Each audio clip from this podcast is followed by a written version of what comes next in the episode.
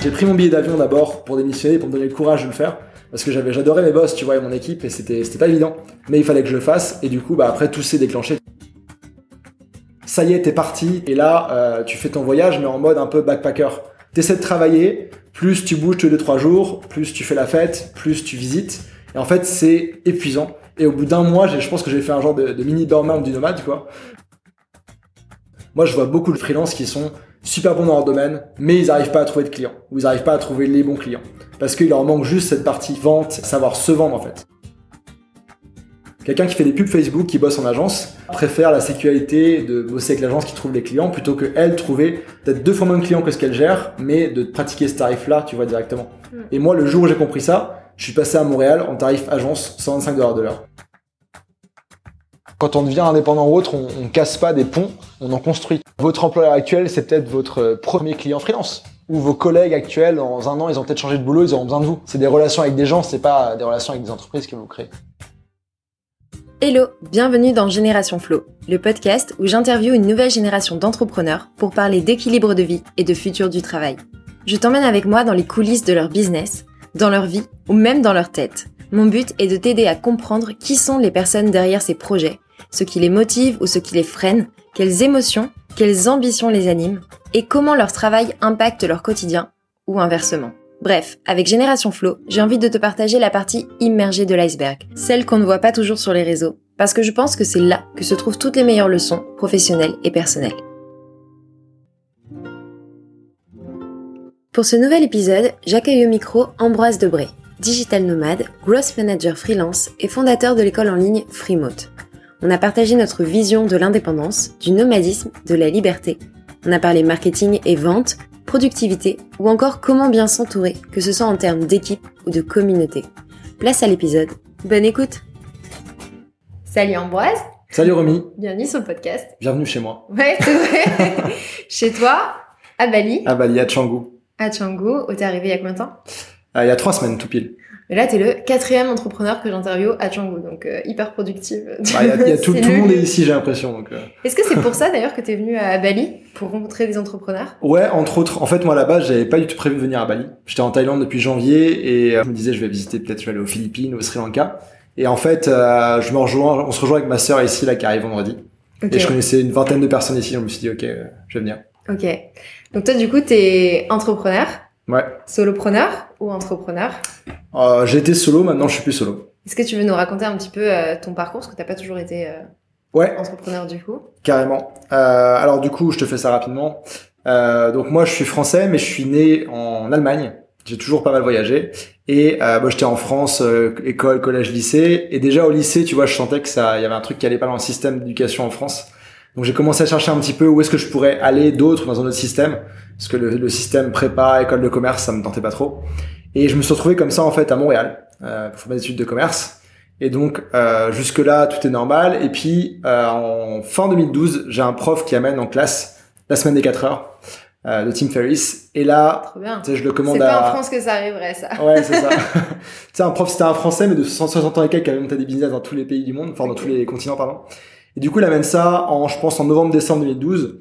Moi, en tant qu'étudiant fauché, je commande ça à Noël à mes parents. Il me l'offre, et là, tu vois, le 25-26, je dévore le bouquin en deux jours, quoi. Et, euh, et là, c'était clair pour moi que je voulais devenir nomade.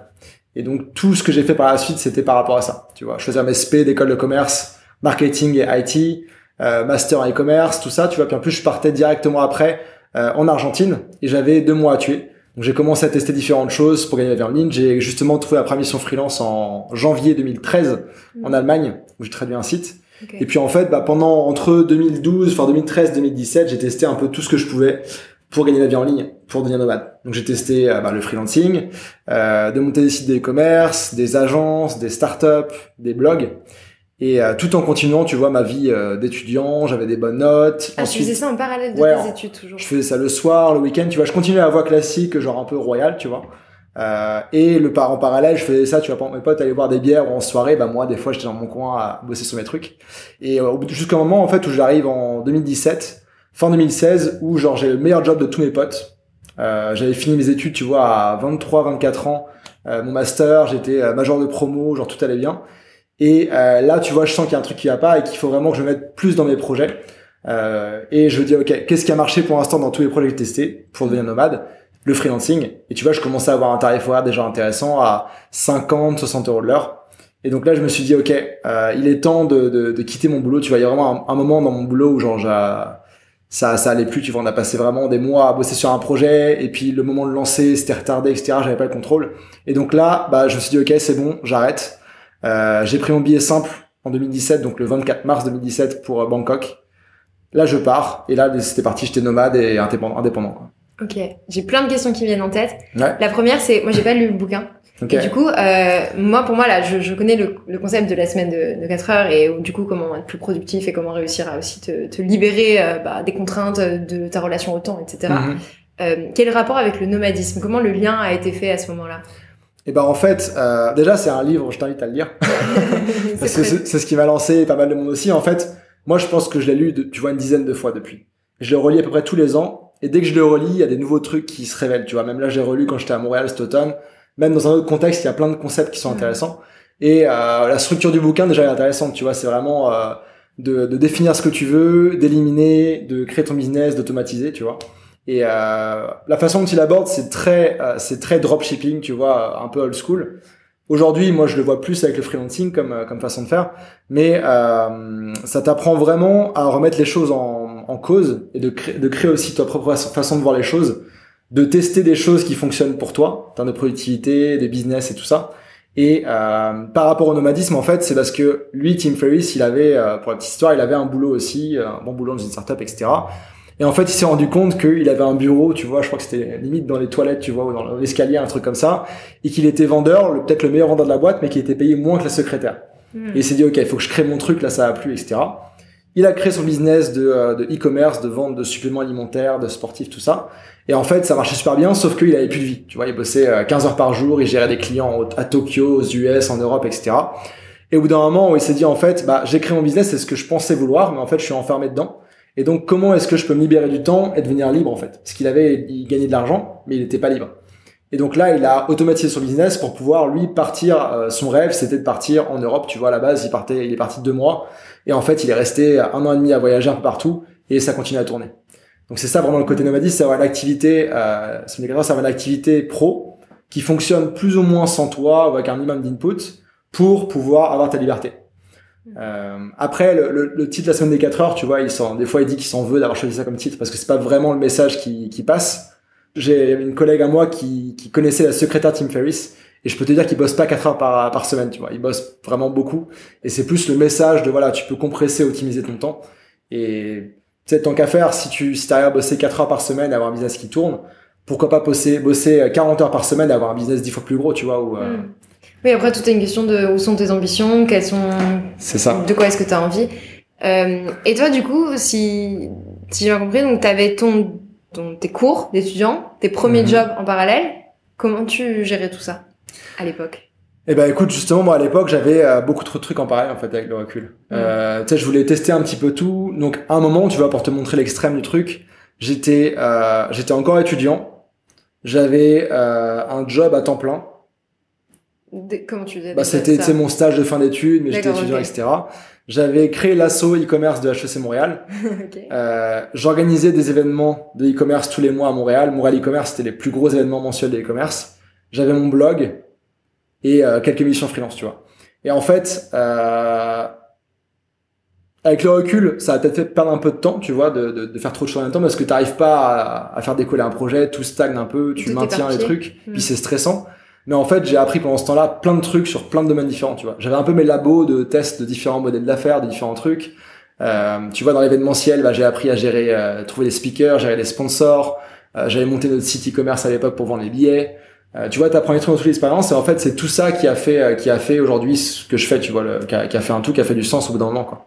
Mmh.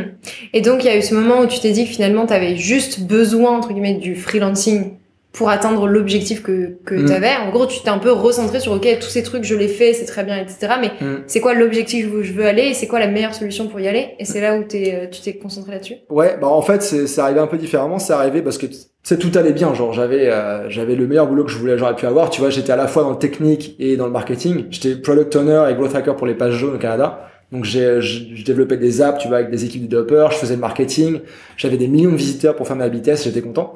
et, euh, et en fait, tout allait bien, tu vois, et je pense que toute personne qui fait un gros changement de vie comme ça, il y a un événement marquant qui, qui se passe et qui te fait genre péter un câble où tu te dis ok c'est fini. Et moi c'était vraiment ce que je te disais un petit peu avant, c'était euh, c'était un projet qu'on devait sortir et tu sais moi j'avais mis toute ma vie en pause pour le lancer, euh, j'avais vraiment tout arrêté, tu vois, je suis arrivé le lundi matin au bureau genre euh, vraiment motivé pour lancer ça etc. Et en fait tous les jours il y avait un truc hors de notre contrôle qui euh, qui se passait tu vois genre qui retardait ou un bug ou un VP qui était pas content ou un truc comme ça ou la, sa femme qui voulait une nouvelle fonctionnalité etc et en fait euh, moi je devais refaire tout le plan marketing tous les visuels tous les machins tout coordonné pour rien en fait. Parce que pour moi je sais plus dans mon mentalité startup on va vite sur le marché et on voit ce que ça donne. Et là au d'un moment tu vois genre le moment où j'ai su qu'on n'allait pas lancer cette semaine là c'était un jeudi parce que tu lances pas un vendredi euh, j'ai genre pété un cap, je suis parti, c'était c'était à Montréal, il faisait assez froid, tu vois, je suis parti dehors faire un tour pendant deux heures. Et là, dès ce moment-là, tu vois, rien n'était pareil. Genre, je savais qu'il y avait un truc qui avait disjoncté. Et là, j'étais ok. Euh, j'ai pris du recul, je dis ok, tous les projets que j'ai faits depuis 2013, qu'est-ce qui peut me permettre là maintenant, d'ici quelques mois, de devenir nomade et de partir, tu vois. Et le freelancing, bah, c'était ça, j'avais des missions euh, déjà bien payées. Je prenais pas beaucoup parce que j'avais beaucoup de trucs, mais je savais que j'étais, voilà, je facturais à 50, 60 euros de l'heure déjà. Je me disais, ok, si j'arrive à trouver cette mission, c'est bon. Et en fait, bah, j'ai fait un peu un, à ce moment-là, un rétro-planning euh, pour pouvoir partir. Donc moi, j'avais attendu qu'il y ait les bonus de l'année qui tombent en fin février pour euh, pour poser ma démission. Tu vois, attendu que l'argent soit sur mon compte. Au Canada, la, la, la, la durée d'émission, c'est deux semaines. Okay. Donc, ah, le préavis, tu veux dire Ouais, le préavis, ouais. Euh, et donc, bah voilà, c'était les, les, bonus tombaient euh, fin février, donc début mars dans ton compte. Moment où ça arrivait, j'ai démissionné. Euh, non, j'ai pris mon billet d'avion d'abord pour démissionner, pour me donner le courage de le faire, parce que j'avais, j'adorais mes boss, tu vois, et mon équipe, et c'était, c'était pas évident. Quand t'as un boulot qui est bien et tu pourrais pas avoir mieux, c'est, c'est dur de démissionner. Mais il fallait que je le fasse, et du coup, bah après tout s'est déclenché, tu vois. Je savais que quel 24 mars j'avais mon billet d'avion, fallait que je démissionne à telle date pour pouvoir finir mon préavis. Euh, fallait que je gère mon appart, mes affaires, euh, l'assurance, je me rachète un, un, téléphone, tu vois, des trucs comme ça. Et après, bah, 24 mars, tu pars et euh, là, euh, c'est la folie, quoi. C'est intéressant, je trouve, de ce que tu dis, tu vois, de t'être mis cette échéance euh, du billet d'avion, alors mmh. financière ou pas financière, tu vois, peu importe l'échéance, mais je trouve qu'il y a beaucoup de personnes qui, on en parlait hier avec Roman, où en fait, quand c'est pas défini dans le temps, c'est c'est une boucle infinie et, et en ouais. fait, toi, il a fallu que tu te mettes un coup de pied au cul en disant en fait, cette date, c'est comme ça. Mmh. J'ai pas le choix. Euh, tu sais, des fois, je, je, je, fais des cauchemars un peu de me dire, genre, et s'il n'y avait pas eu cet événement marquant, tu vois, de, qui m'a fait péter un câble dans le boulot, est-ce que je serais encore là-bas, tu vois? Ouais. Et en fait, euh, en fait, non, tu vois, t'as ce truc-là qui s'est passé. Et je pense que toutes les choses se passent aussi pour une raison, et ça aurait fini par péter, tu vois. Mais, mmh. euh, mais tu vois, je suis parti en mode nomade. J'avais mon activité freelance bien démarrée. J'avais l'expérience de malade. J'avais fait déjà 4, 4, 5 métiers en freelance différents. Euh, j'avais un an et demi dans la boîte. J'avais mon master. J'avais tous les trucs. J'avais je crois que j'avais 30 000 dollars de côté, tu vois, de Canadien à l'époque, euh, à 24 ans, tu vois, c'était pas mal. Et euh, je pars, et, euh, et là, c'est parti pour la vie indépendante, quoi. Hmm. Et tu aurais très bien pu être indépendant, du coup libre dans une certaine mesure au Canada ou en France ou en Allemagne. Pourquoi avoir décidé de de faire en fait de, de, du voyage tu vois qui, qui, ça pourrait de se dire bah ok j'y vais deux mois puis je rentre je m'installe je me pose et voilà pourquoi avoir décidé d'être nomade et eh bah, à temps plein? en fait, moi, je crois beaucoup dans le fait de, de, tester ce que tu penses vouloir, tu vois. C'est un peu le truc de genre le, le mec qui veut toujours, qui, a, qui rêve d'avoir une Ferrari toute sa vie, et il arrive à 70 ans, tu vois, à dire, il s'achète la Ferrari, en fait, c'est de la merde, ça lui plaît pas, tu vois. Mm. Donc je suis là, bah, tu sais, dans l'idée, va louer une Ferrari 500 euros par jour, teste-le, et si c'est vraiment ton rêve, bah, tu vas être encore plus motivé pour le faire. Et moi, au début, nomade, c'était vraiment, euh, sais, j'étais oui, je quitte tout, je suis indépendant, ça c'était ok. Mais euh, j'étais plus en mode test du nomadisme. Est-ce que c'est bien pour moi? Est-ce que j'aime? Tu vois Est-ce que ça me correspond? Et donc, mon premier voyage en Asie de 4 mois et demi, c'était un, c'était vraiment un test, tu vois. Ok. Ouais, parce que c'est important de dire que le nomadisme, alors c'est un peu à la mode, c'est complètement à la mode et euh, ça a été dans les bouches de, de, beaucoup de personnes et notamment avec le, le confinement où tout le monde s'est retrouvé chez eux avec des envies et des impulsions de liberté mm-hmm. bien plus grandes. Mais moi, je suis assez convaincue que c'est en effet pas pour tout le monde. Mmh. Euh, Est-ce que tu as eu des difficultés? Est-ce qu'il y a des moments où tu t'as remis en doute ta capacité? Parce que je pense qu'il faut une capacité à gérer euh, ce type de mode de vie. Ou comment ça s'est passé pour toi? Bah, faut dire déjà que j'avais pas mal voyagé avant. Mmh. Tu vois, bon, j'avais, enfin, quand j'étais entre 0 et 4 ans, on était à l'étranger avec mes parents, mais bon, voilà, c'était okay. juste, tu sais, un peu contexte familial, quoi. Euh, j'avais fait pas mal de voyages, tu vois, les échanges en Allemagne, en Angleterre, euh, aux US, en Chine pendant mon collège-lycée. Et puis j'habitais déjà à Montréal, tu vois, à l'autre bout du monde depuis depuis un moment. T'étais déjà expatrié. J'étais déjà expatrié. Enfin, j'ai fait un peu les trucs dans le désordre, tu vois, par rapport aux gens. Hein, mais mais j'avais déjà ce truc-là, et tu vois, j'avais déjà aussi fait mon échange en Argentine, euh, voyagé un peu partout en Amérique latine. Euh, et donc j'étais déjà, tu vois, la partie voyage, ça me faisait pas peur. Je savais me trouver un hôtel, un truc, me débrouiller dans les galères, etc. Euh, et ouais, c'est clairement pas fait pour tout le monde pour moi, parce que c'est vraiment un truc où tu te retrouves bah, face à toi-même des fois, tout seul. Euh, faut avoir des idées bien en place pour savoir ce qu'il faut faire parce que tu vois tu pourrais te dire ok je suis à Bali vas-y je vais surfer tout le temps machin etc mais euh, oui mais tu vois t'as peut-être un projet pro aussi derrière qui finance tout ça.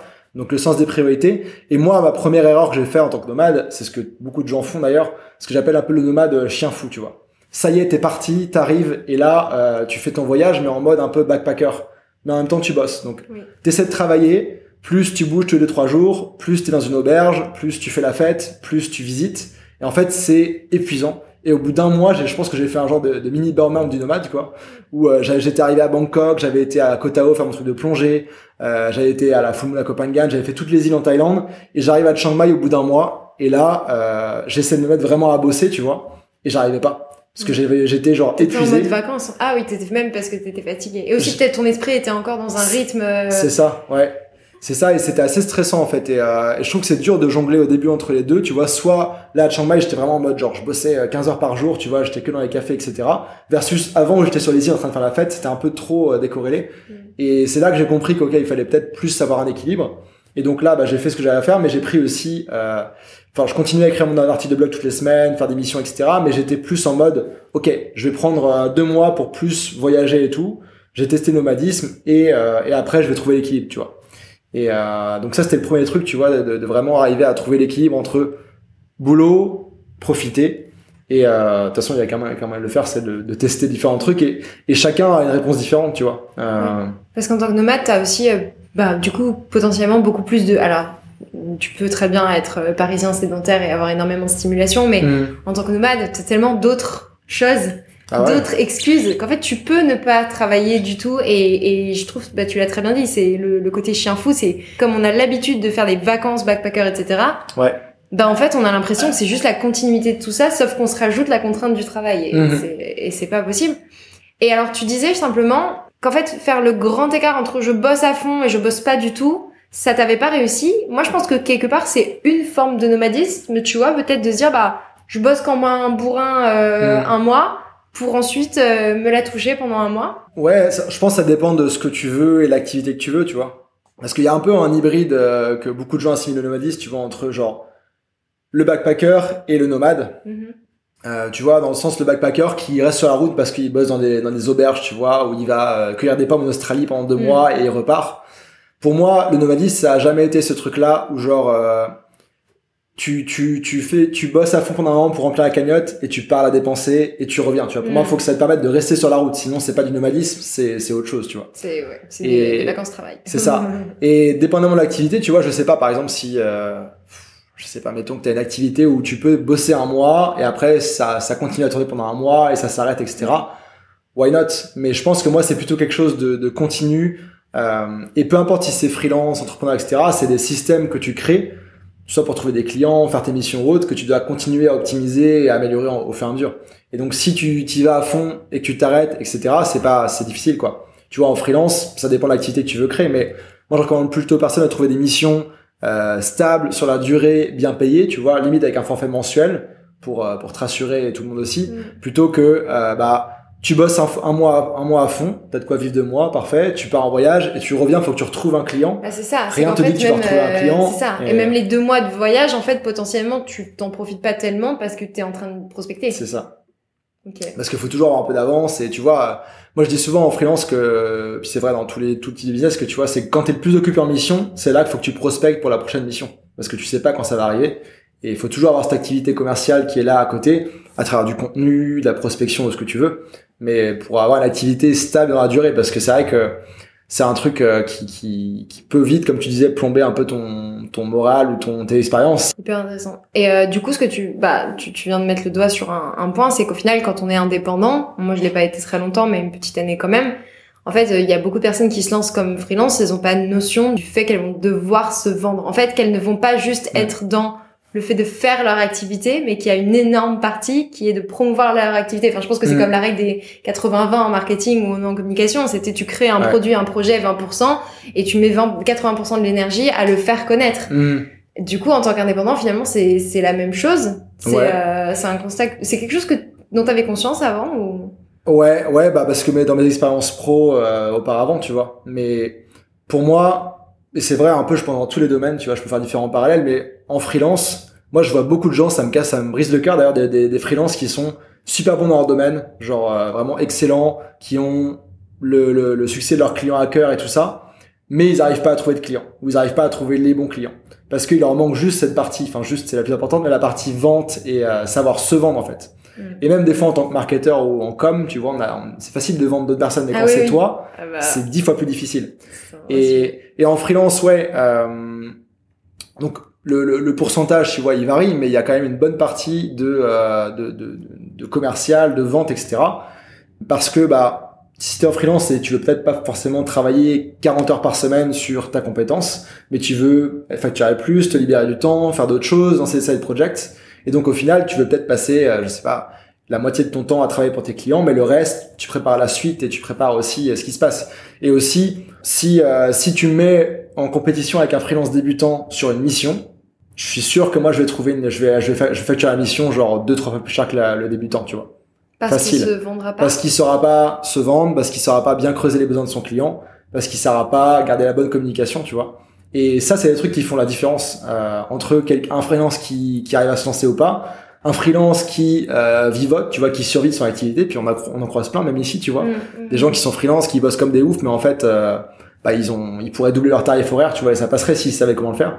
Est-ce qu'il y a une raison pour laquelle les gens ont autant de mal à s'auto-promouvoir, à se vendre, à aller négocier, à se mettre en avant? Ouais, ouais, il y a, il y a plein de raisons. Euh, moi, On commence? Ouais, par quoi on commence? Je pense que c'est d'abord une histoire de, de société et d'éducation, tu vois, le monde dans lequel on grandit. Société, si tu prends la France, euh, tout ce qui est genre euh, montrer sa réussite, l'argent, euh, se mettre de l'avant, etc., tout le monde va dire le terme vendeur de tapis, etc., tu vois, vendeur de rêve. Alors que quand tu regardes dans d'autres cultures, euh, je sais pas, à Singapour où j'ai été par exemple récemment, ou en Amérique du Nord où j'ai, enfin, j'ai j'ai grandi, tu vois, entre 18 ans et 28, là-bas, c'est une bonne chose, tu vas de réussir au niveau de l'argent et, euh, et de montrer que tu as réussi parce que tu peux plus redonner et voilà. Et à l'inverse, tu vois, en Amérique du Nord, tu parles, tu parles de sexe, là, tout le monde dit, Ah, de quoi tu parles, machin, etc. Et alors qu'en France, c'est l'inverse, tu vois. Enfin, Mm. ça, dé- ça dépend. Et justement, voyager, ça te permet de voir d'autres perspectives par rapport à ça, tu vois. J'ai appris qu'à Singapour, t'as plein de fontaines partout, tu vois, en mode, euh, celle à l'aéroport, je sais pas si t'as vu, ou J'ai pas t'as de l'eau qui tombe, un vortex, ou t'as de l'eau qui tombe, etc. En fait, ça, c'est un symbole de l'argent et de la puissance de l'argent, etc. Ils sont tout autour de ça, là-bas. Et, euh, je me suis un peu perdu en route. Mais oui, Euh, donc, oui. pourquoi est-ce que les gens ont du mal à, voilà, je pense qu'il y a la partie société, déjà, où c'est mal vu, où on a peur d'être mal vu. On a peur, si on poste sur LinkedIn, euh, de, de passer pour un vendeur de quelque chose, etc. Et, Ce qui est euh, le cas, en réalité. On n'assume pas d'avoir des choses à vendre, peut-être. Ouais, mais c'est parce que c'est le, le, le côté vendre, en fait, pour moi, c'est la conséquence de, euh, de l'apport de valeur et de Mm. toi mettre tes compétences au service de quelqu'un d'autre. Mm. Quand tu es employé, euh, tu t'offres tes services à l'entreprise qui, elle, va les vendre à quelqu'un d'autre. Mm. Sauf qu'elle prend une commission au passage, tu vois, elle prend euh, 75%, peut-être même plus de ce que t'as, toi, t'as généré. C'est comme, tu vois, tu prends quelqu'un euh, qui bosse en agence. Quelqu'un qui fait des pubs Facebook, qui bosse en agence, il va être payé, je sais pas, euh, l'équivalent de 20-25 euros de l'heure pour des services qui sont vendus à euh, 150 euros de l'heure. Mm. Pourquoi? Parce que euh, cette personne-là préfère la sécurité de bosser avec l'agence qui trouve les clients plutôt que elle trouver peut-être deux fois moins de clients que ce qu'elle gère, mais de pratiquer ce tarif-là, tu vois directement. Mm. Et moi, le jour où j'ai compris ça, je suis passé à Montréal en tarif agence 125 dollars de l'heure, du jour au lendemain. Parce que attends, je dis mais j'ai un meilleur service que les agences. Pourquoi est-ce que je facture moins, tu vois Mm. Et faut euh, avoir quand même euh, de la confiance pour euh, être capable de dire je travaille mieux que les agences. ouais. Non, mais je veux dire, du Bien coup, sûr. c'est- Et ça, tu m'amènes au deuxième point, tu vois, qui est le, bon, le, il y a côté société, a côté famille aussi, dépendamment de ton, ton entourage, etc. Ça peut être compliqué. Mais il y a aussi le gros côté, bah, syndrome de l'imposteur, tu on y revient toujours. Et il est plus fort, enfin, en tout cas, tu, c'est nouveau quand tu te lances en freelance ou en tant qu'entrepreneur parce que euh, t'es pas habitué à le voir, en fait. Tout est assez confortable et prévisible, tu vois. Tu fais des études, t'as des bonnes notes, ok, tu vas pouvoir faire cette école. Ensuite, tu vas avoir un diplôme, tu vas être recruté par ce genre de, de, de- de boîte, tu vas avoir une promotion dans un an et demi, etc. En tant qu'indépendant, tu as le contrôle complet sur tout ce qui se passe. La promotion que tu aurais dans deux ans, tu peux l'avoir demain si tu la demandes et tu la négocies, tu vois. Donc tu as ce côté-là d'en fait de, de, d'avoir confiance en toi, d'être, de te sentir légitime et de pouvoir bah, demander ce que tu vaux. Bien sûr, il faut le valoir et tu peux te former en parallèle. Et ce syndrome d'imposteur, en fait, au début, il est tout nouveau. Mais en fait, si tu arrives à le reconnaître et à l'apprivoiser, euh, et ben en fait tu peux le reconnaître et travailler dessus. Tu as des outils, tu vois, qui te permettent de dire ok en fait c'est bon, je peux le faire et tout ça. Et ce truc là en fait c'est que tout le monde se dit bah une fois que j'ai passé syndrome d'imposteur c'est fini. Mais en fait dès que tu fais quelque chose qui est nouveau, tu le rencontres. Dès que tu sors ta confort, le premier podcast que tu as fait, tu as dû te dire, OK, qu'est-ce que, dans quoi je me lance, tu vois, c'est quoi ces, ces ondes de son qui arrivent, comment je vais monter ça. Mais c'est normal, en fait, dès que tu fais quelque chose de différent, tu as ça. Et, euh, et j'en parlais même avec mon pote euh, Guillaume Aubèche, tu vois, qui a monté l'Emlist. Mm Bah, lui, aujourd'hui, ils ont, euh, je sais pas, ils ont cédé des parts à la boîte vaut 150 millions d'euros. Il a encore ce syndrome-là quand il lance un nouveau truc. Parce que tu as un peu le truc, est-ce que ça marche, ça marche pas, etc. Mais quand tu arrives à te montrer, à te, à comprendre que c'est en passant l'action que euh, tu es en contact au marché, que tu as du feedback, etc et ben c'est là que tu euh, que avances et tu mets un peu tout cet ego là que tu as de côté de qu'est-ce que les gens pourraient penser. Et euh, et c'est un sujet d'ailleurs, tu vois, de le fait de se mettre en avant comme on fait sur les réseaux et de parler de trucs. Personal branding. Ouais, moi je me suis rendu compte parce que pendant deux ans, euh, deux ans, j'ai eu un blog où je publiais toutes les semaines. Euh, je partageais sur Facebook, sur Instagram, etc. C'était mon blog, c'était mon site, mais euh, pour véhiculer vraiment mon message, il fallait que je sois plus de l'avant, tu vois, il fallait qu'il y ait quelqu'un derrière ça, il fallait une brand. Donc là, j'ai commencé à prendre des photos, à faire des vidéos, des trucs comme ça, des interviews. Mm. Et euh, parce que sinon, tu restes, tu restes dans un format un peu, euh, bah, asynchrone, écrit, où les gens savent pas ce que c'est, tu vois. Déjà, l'audio, t'as quand même quelque chose de plus chaleureux. La vidéo, les gens te voient, donc t'es un niveau aussi au-dessus. Et les gens, ils ont une image à associer à ce que tu dis, quoi. Mm. D'ailleurs, c'est marrant que tu mentionnes euh, Guillaume de Lemlis, parce que lui, pour le coup, c'est aussi un très très bon exemple euh, de personal branding et d'identification d'une marque ou d'une entreprise mm. derrière la personne, que ce soit sur euh, les vidéos YouTube qui gérait au départ, les podcasts ou même ses pseudo LinkedIn. Enfin, je veux dire, tu vois, les, les gens le connaissent et, et tu vois, on parlait de vente et en fait, euh, la vente, ça fait aussi très peur parce qu'on voit tout de suite la prospection. Mhm. Moi, j'ai commencé en tant qu'indépendante, euh, full en inbound marketing, donc via de la création de contenu. Alors mhm. évidemment, euh, la création de contenu n'aboutit à rien si derrière t'es pas capable d'avoir le, le bon mindset et la bonne attitude pour aller euh, bah, communiquer avec ces prospects à amener à toi grâce mhm. à la création de contenu parce que c'est pas parce que tu fais trois posts qui marchent que t'as des lignées ok mais qu'est-ce que t'en fais en fait? Mais c'est quand même un bon début et je trouve que c'est peut-être quelque chose de plus accessible pour les indépendants. Ouais. Ouais, bah, de toute façon, enfin, moi, je recommanderais pas du tout de commencer à un débutant à prospecter, en fait. Parce que c'est, enfin, moi, j'en vois déjà qui, des fois, qui se lancent, ils m'écrivent, tu vois, etc. Et je leur demande, bah, c'est quoi que t'as prévu pour trouver des clients? Ils disent, ouais, euh, j'ai scrappé une liste email, je vais commencer à envoyer des mails automatisés et tout. Je fais, attends, calme-toi. Tu, t'es, qui? Tu fais quoi? Euh, c'est quoi tes compétences? Tu vois? Tu connais personne? Euh, t'es obligé de prospecter des inconnus, tu vois? Alors qu'en fait, le truc plus naturel, c'est déjà euh, la vente. Tu peux tu peux essayer de, de, de, de plus utiliser ce mot-là pour définir ce que c'est, parce que pour moi, c'est pas de la vente où tu vas, tu sais, en France, t'as le truc de tu vas refiler quelque chose à quelqu'un. Mais en fait, non. Je te vends l'aspirateur à 3 sacs. Et tu vois, c'est arrivé à mon grand-père qui s'est fait refiler, enfin, il s'est fait vendre un aspirateur à 3000 euros, un truc comme ça. Mais, mais pour moi, en fait, c'est plus, il y a des besoins dans la nature, les boîtes, elles ont des besoins, elles souffrent, elles sont en douleur. Toi, potentiellement, tu as la solution.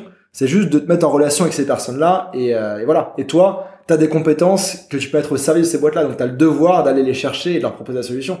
Et donc, si tu élimines ce truc-là, si tu remplaces vendre par euh, être au service de, bah, c'est naturel. Et en fait, même la prospection, c'est juste en fait papoter avec des gens en ligne qui ont des intérêts communs. et, et, après, si un truc qui se fait parfait, ça sera peut-être plus tard, tu vois. Moi, j'aime bien le concept, tu vois, de, de, de jardinier du web ou du, dans, le, dans le concept du réseau tu parles à quelqu'un, tu portes une graine, tu as dit ce que tu avais à dire, tu sais ce qu'elle fait, etc. Ça, peut-être que dans des années, ça jamais tu vois. Moi, il y a des personnes qui m'ont vu à des conférences il y a 5 ans, qui me réfèrent des clients là après parce que je sais pas, ils se souviennent d'un truc ou ils m'ont vu en ligne ou autre, tu vois. Et du coup, toi, aujourd'hui, t'accompagnes d'autres indépendants? Ouais, moi j'accompagne des indépendants à se lancer, mais aussi des gens qui sont lancés, qui stagnent un peu ou qui voudraient plus à, à l'obtenir. Ma mission, moi, c'est d'aider un million d'indépendants à devenir vraiment libres. Et euh, le vraiment libre, il est un peu, le vraiment, il est important parce qu'il y en a qui sont, tu vois, qui sont peut-être avec nous à Django, etc. Mais euh, ils vivotent, tu vois. Alors qu'en fait, avec, en faisant quelques améliorations, tu peux euh, avoir une vie beaucoup plus intéressante, mm. euh, bien mieux gagner ta vie. Et si tu considères la carrière d'indépendant, tu vois, pour moi, c'est pas juste trouver une mission puis c'est bon, j'ai réussi, tu vois. C'est vraiment du début à la fin de tiens, je veux devenir nomade ou tiens, je suis déjà freelance, etc. d'avoir d'avoir tout le cheminement pour avoir une carrière indépendante. Parce que pour moi, c'est pas du tout une phase, tu vois. C'est pas genre on est freelance un an puis après on revient à la vie normale, tu vois. C'est un truc. Quand tu te lances, ça peut être toute ta carrière qui va être comme ça. Mm. Donc faut tout prendre en main.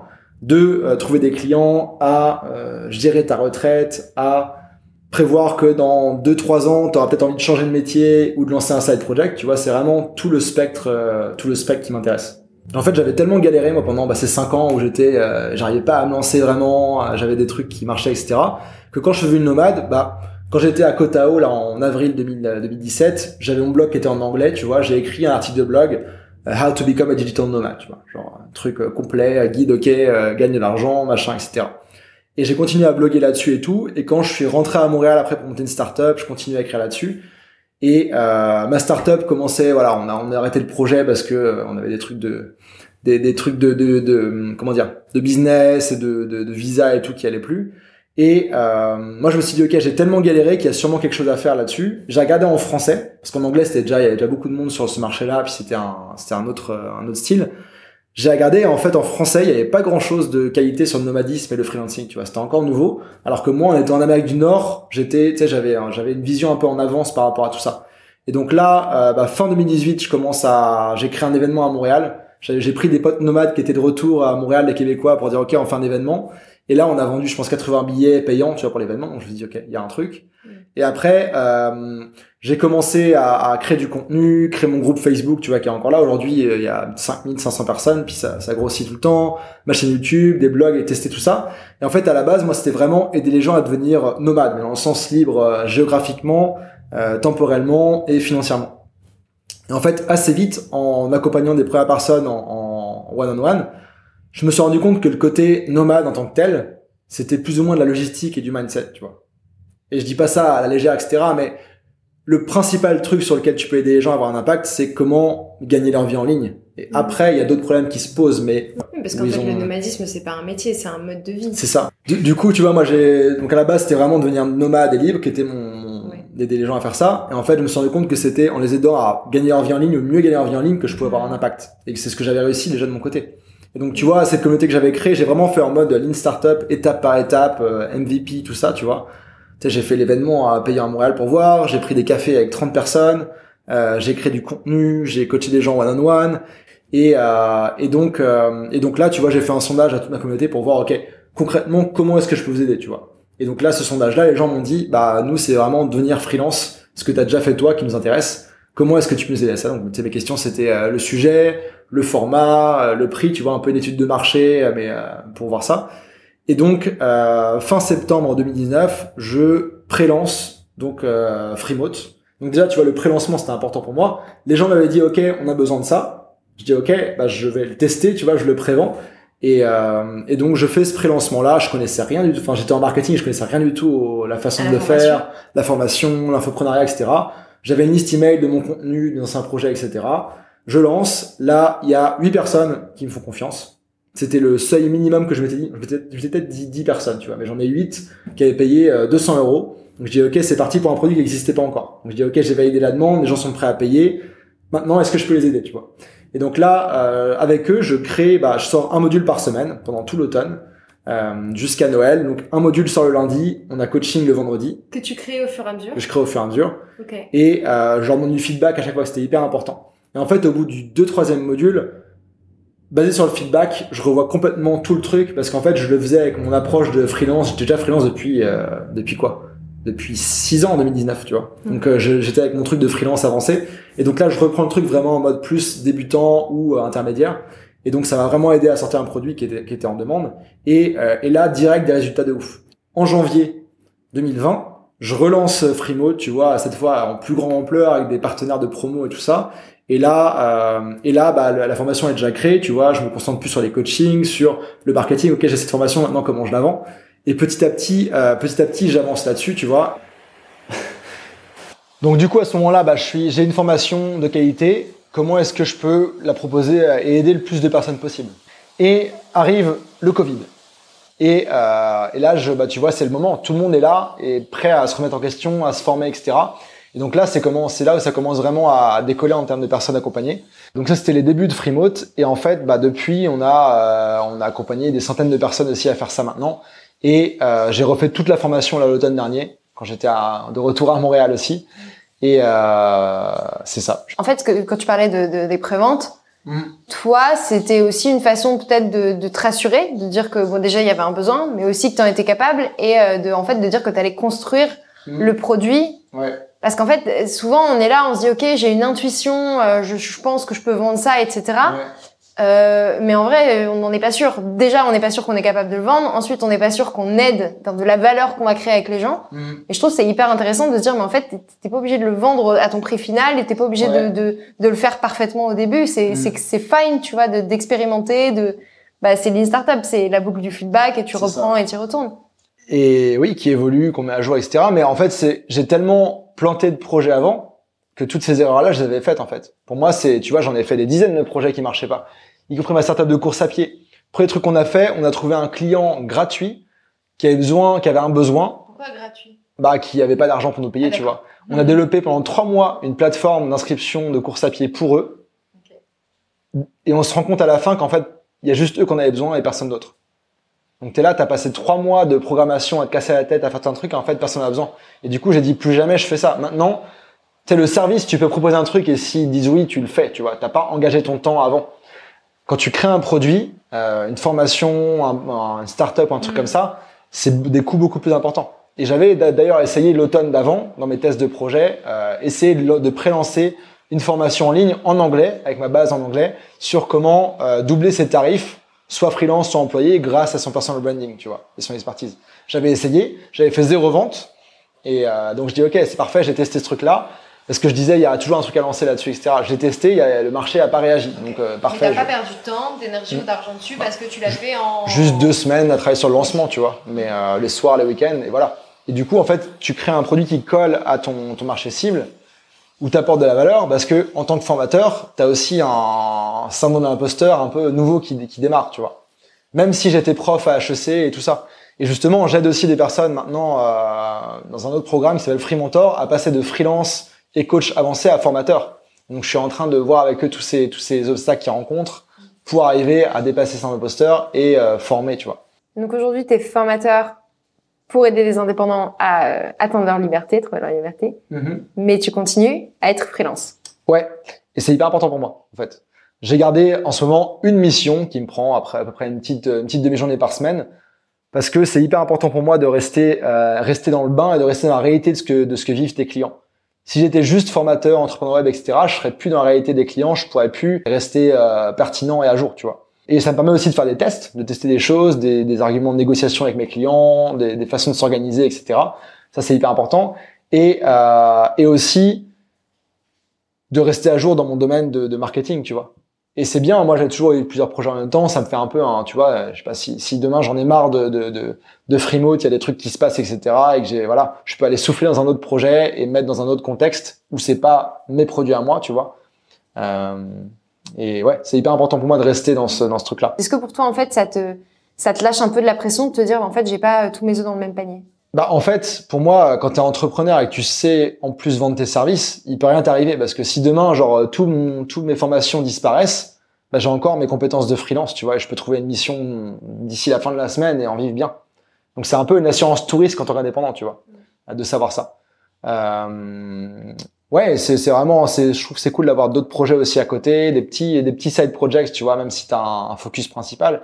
Et après, le truc, c'est que maintenant, tu vois, même euh, je sais pas comment ça se voit de l'extérieur, tu vois, mais j'ai mes formations, je crée du contenu aussi sur YouTube, podcast, euh, écrit, etc.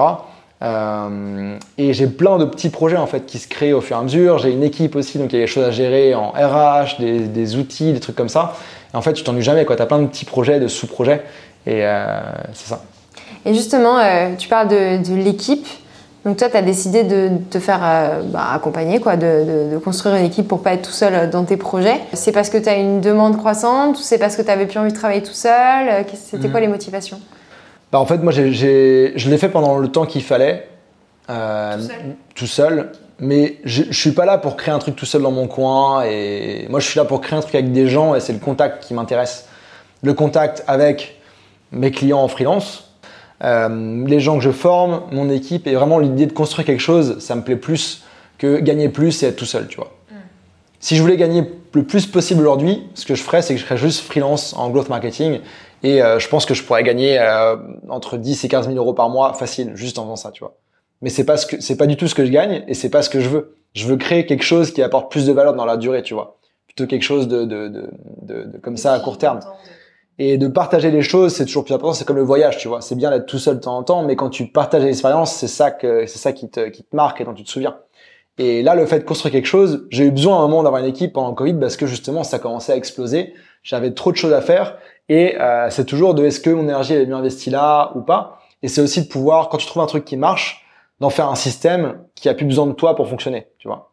Euh, et donc ça, c'est vrai dans différentes choses. C'est vrai aujourd'hui pour, euh, je parle un peu de, des gens que, avec qui je travaille, mais toute la partie audiovisuelle, tu vois, j'ai un monteur vidéo, j'ai une monteuse podcast, j'ai une euh, designer. Je peux faire ces choses-là, oui, mais pas aussi bien qu'eux. Et surtout, moi, ça me prend l'énergie, ça me, ça me saoule, tu vois, de faire du montage vidéo. Je l'ai fait, des, des vlogs, des trucs comme ça. C'est bien au début, il faut savoir pour pouvoir challenger les gens que t'embauches après. Puis t'as pas toujours mais... les moyens de, faire tout ça, de le faire à plusieurs au départ. Des fois, c'est un peu ouais, aussi, ça. Tu, tu, le fais toi. Parce que tu te débrouilles.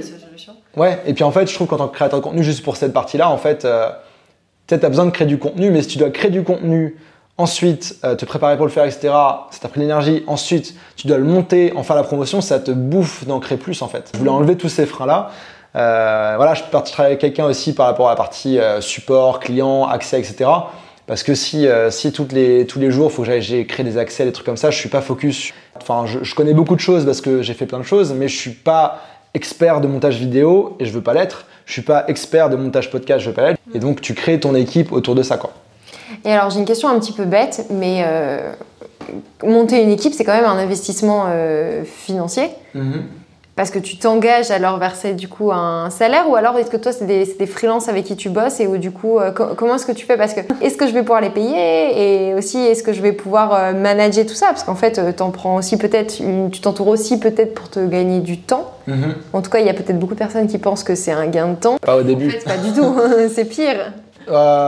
ouais, je moi, moi, déjà, pour répondre à la question, je bosse qu'avec des freelances. La grande majorité des gens que j'ai formés et que j'ai repérés, tu vois, je sais déjà qu'ils connaissent comment avoir une bonne activité freelance, bien gérer la relation client, s'organiser, tout ça. Donc, tu vois, pour moi, c'est génial. Ils savent ce que je fais par cœur. Euh, ils savent comment je pense. Et ensuite, bah, moi, je trouve que j'ai fait beaucoup d'erreurs là-dessus et tout ça.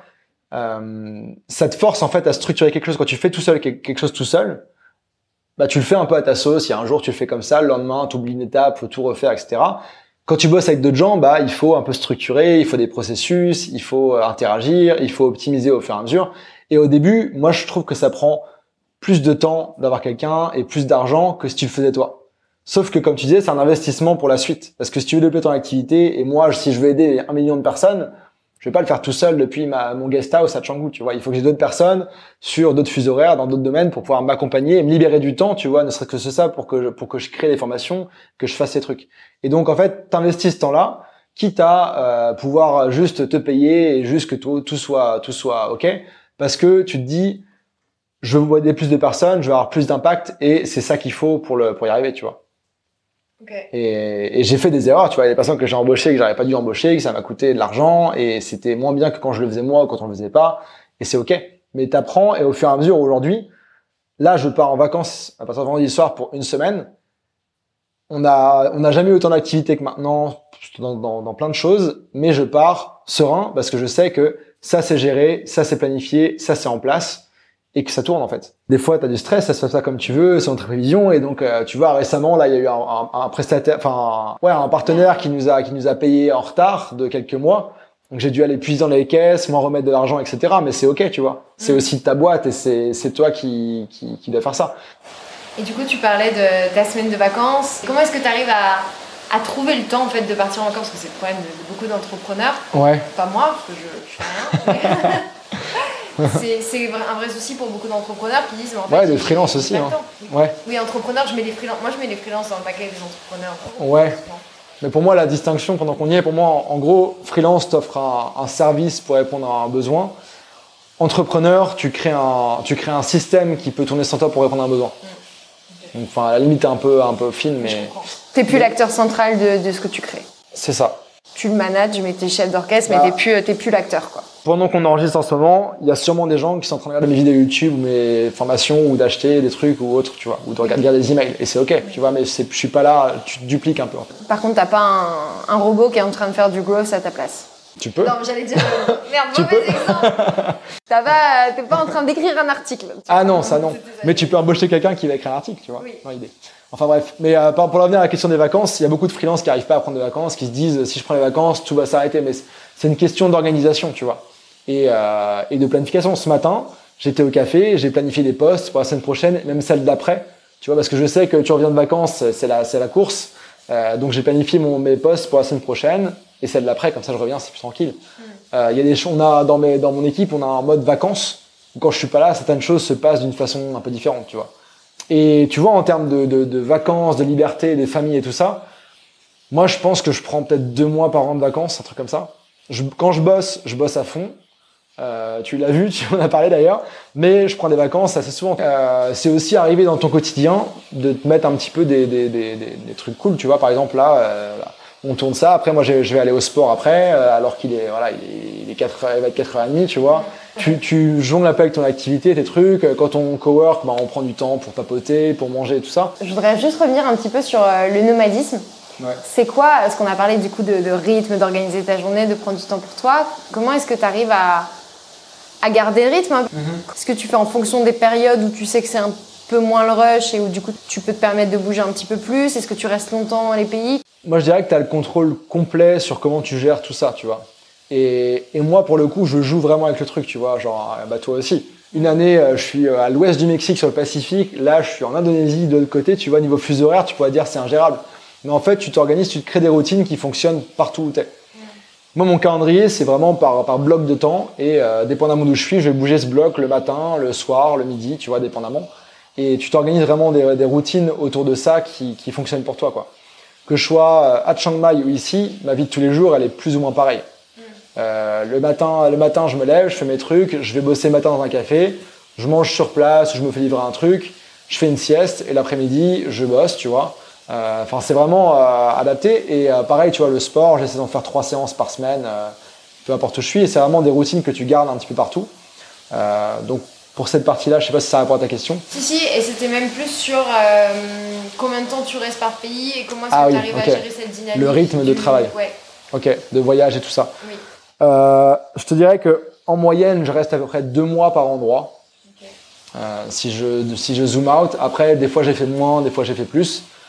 Ça dépend vraiment de, comment je le sens, des projets, des plans de voyage aussi avec des amis et tout ça. Et euh, moi, c'est l'équipe que j'ai trouvé qui est pas mal parce que à la fois tu es quand même posé quelque part, tu peux te prendre un logement mensuel, euh, un scooter mensuel, un abonnement de sport mensuel, etc. Et vraiment te poser, souffler et vraiment profiter de l'endroit. Parce que ça va être frustrant si t'es là quelque part un mois et que t'as pas le temps, euh, tu sais, juste le temps d'atterrir et tout, t'as pas le temps de faire le truc. Là, t'as quand même le temps de te faire des week-ends, de profiter, d'être là dans la vie de tous les jours à l'endroit. Et moi, j'ai remarqué qu'en fait, au bout de, au bout de, de un mois et demi, deux mois, souvent, je commence à me lasser un peu d'un endroit et des gens et j'ai besoin d'un renouveau à la fois pour, euh, pour moi et aussi même niveau professionnel, tu vois. Et ce truc-là, d'être tout le temps un peu en, dans un nouvel, un nouvel environnement, de devoir redécouvrir, redécouvrir des trucs, de rencontrer de nouvelles personnes, bah, ça me stimule, ça m'inspire du contenu, euh, ça m'inspire des idées, ça m'inspire des rencontres, des, des produits, des projets comme ça. Et, et ça, c'est quitte à parfois revenir au même endroit où j'ai déjà été, tu vois. Est-ce que tu aurais un dernier conseil pour euh, peut-être les futurs indépendants ou les futurs euh, qui ne le savent pas encore? Ouais. Euh, mon conseil, ce serait déjà, si vous avez écouté jusqu'au bout de ce podcast, Merci. euh, merci. vous êtes dans le 1%. Donc, faites en sorte que ce podcast et ce que vous faites en général, ce que vous consommez comme contenu, ce soit pas en l'air, ce soit pas juste euh, je consomme du contenu, etc. C'est bien, le contenu c'est cool, mais il est utile et on a on n'a pas perdu notre temps tous les deux que si vous passez à l'action par rapport à ça. Donc s'il y a, je sais pas, une chose que vous avez retenue du podcast, bah notez-la et puis passez à l'action là-dessus. Et en général, c'est juste si ça vous a intéressé jusque-là et que vous n'êtes pas encore euh, indépendant, freelance ou autre, ou même si vous l'êtes, vous avez sûrement quelque chose à améliorer par rapport à ça et une action à prendre pour passer au niveau supérieur. Ça peut être de trouver votre premier client, ça peut être de trouver votre bon client au bon tarif, ça peut être de euh, lancer votre podcast, je sais pas, tu vois, mais vraiment d'avoir, de se mettre une chose suite au podcast à faire et de se bloquer, on va pousser truc de se bloquer un temps dans son calendrier pour le faire parce que sinon ça peut, ça peut disparaître. Vraiment de, voilà. Et, et aussi un, deuxième truc, ça peut être si vous avez un rêve, si votre rêve c'est de, euh, de, voilà, je sais pas, de devenir nomade, de devenir freelance, bah avant de tout quitter comme ça du jour au lendemain comme les gens font, testez-le dans un environnement contrôlé sans tout quitter. Et si c'est bon, allez, allez-y étape par étape. Parce que moi, le pire truc que j'ai vu, bon, les freelances qui n'arrivent pas à se vendre, ça c'est terrible, mais c'est des gens qui ont tout quitté pour devenir nomades indépendants, etc. Et en fait, euh, qui s'y plaisent pas, ou alors en fait ils ont pas prévu leur activité, ils doivent, ils puisent dans leur caisse, etc. Mais c'est fini et ils rentrent à la maison, ils doivent retrouver un boulot, etc. Et le, les chances que ces personnes-là finissent par y arriver et repartir est beaucoup plus faible que s'ils avaient réussi. Quoi? Comment tu testes du coup euh, si ton, tu penses que ton rêve c'est d'être nomade indépendant, comment tu testes sans tout plaquer? Eh bah tu, si t'es employé par exemple, dans le cas, t'es employé, tu poses une semaine de vacances et tu vas euh, dans une ville que tu connais, tu connais personne, qui est quand même un peu exotique, ça peut être en Europe ou autre, tu vas en voiture, en train, à pied, comme tu veux, et de tester d'aller bosser euh, une semaine sur un projet. Tu vois, ça peut être de créer euh, de créer ton site web, par exemple. Un truc, un truc qui peut être utile et de bosser dessus. Le soir, d'aller à des événements, socialiser, vivre un peu cette vie-là, tu vois. Un, petit test. Ce sera pas exactement pareil qu'être nomade et être à Bali, mais au moins tu auras pu tester un peu ça. Et puis le nomadisme, c'est pas Bali. Et puis, voilà, non, c'est ça. Au contraire. Ouais, c'est pas attendre d'être face au mur et d'avoir tout claqué et tout quitté et de plus avoir de choix de revenir en arrière mmh. pour prendre tes décisions, mais tester, enfin adopter tester, un peu puis... Euh, ce mindset d'entrepreneur dans votre vie, quoi. Ouais, puis étape par étape, quoi. Pour moi, quand on devient indépendant ou autre, on, on casse pas des ponts, on en construit, tu vois. Et peut-être que vos, euh, votre employeur actuel, c'est peut-être votre euh, premier client freelance ou vos collègues actuels, dans un an, ils ont peut-être changé de boulot, ils auront besoin de vous. Donc cassez pas les ponts, on en construit. Et moi, j'ai déjà bossé avec des anciens collègues dans d'autres domaines, on se réfère des gens, on se, voilà, ça continue. C'est des relations avec des gens, c'est pas des relations avec des entreprises que vous créez. Hyper intéressant. Merci beaucoup. Merci à toi, Romy. Un plaisir. à bientôt. Salut tout le monde. Hello à nouveau, merci d'avoir écouté l'épisode jusqu'au bout. Si tu veux soutenir Génération Flow, la meilleure chose à faire, c'est de laisser 5 petites étoiles sur Spotify ou Apple Podcast, ou bien simplement en parler autour de toi, ça m'aidera beaucoup. Tu peux aussi rejoindre la Flow Letter, la newsletter dans laquelle je te raconte comment je construis un business au service du mode de vie qui me rend heureuse. Rendez-vous sur flowletter.substack.com. On se retrouve pour le prochain épisode. À très vite.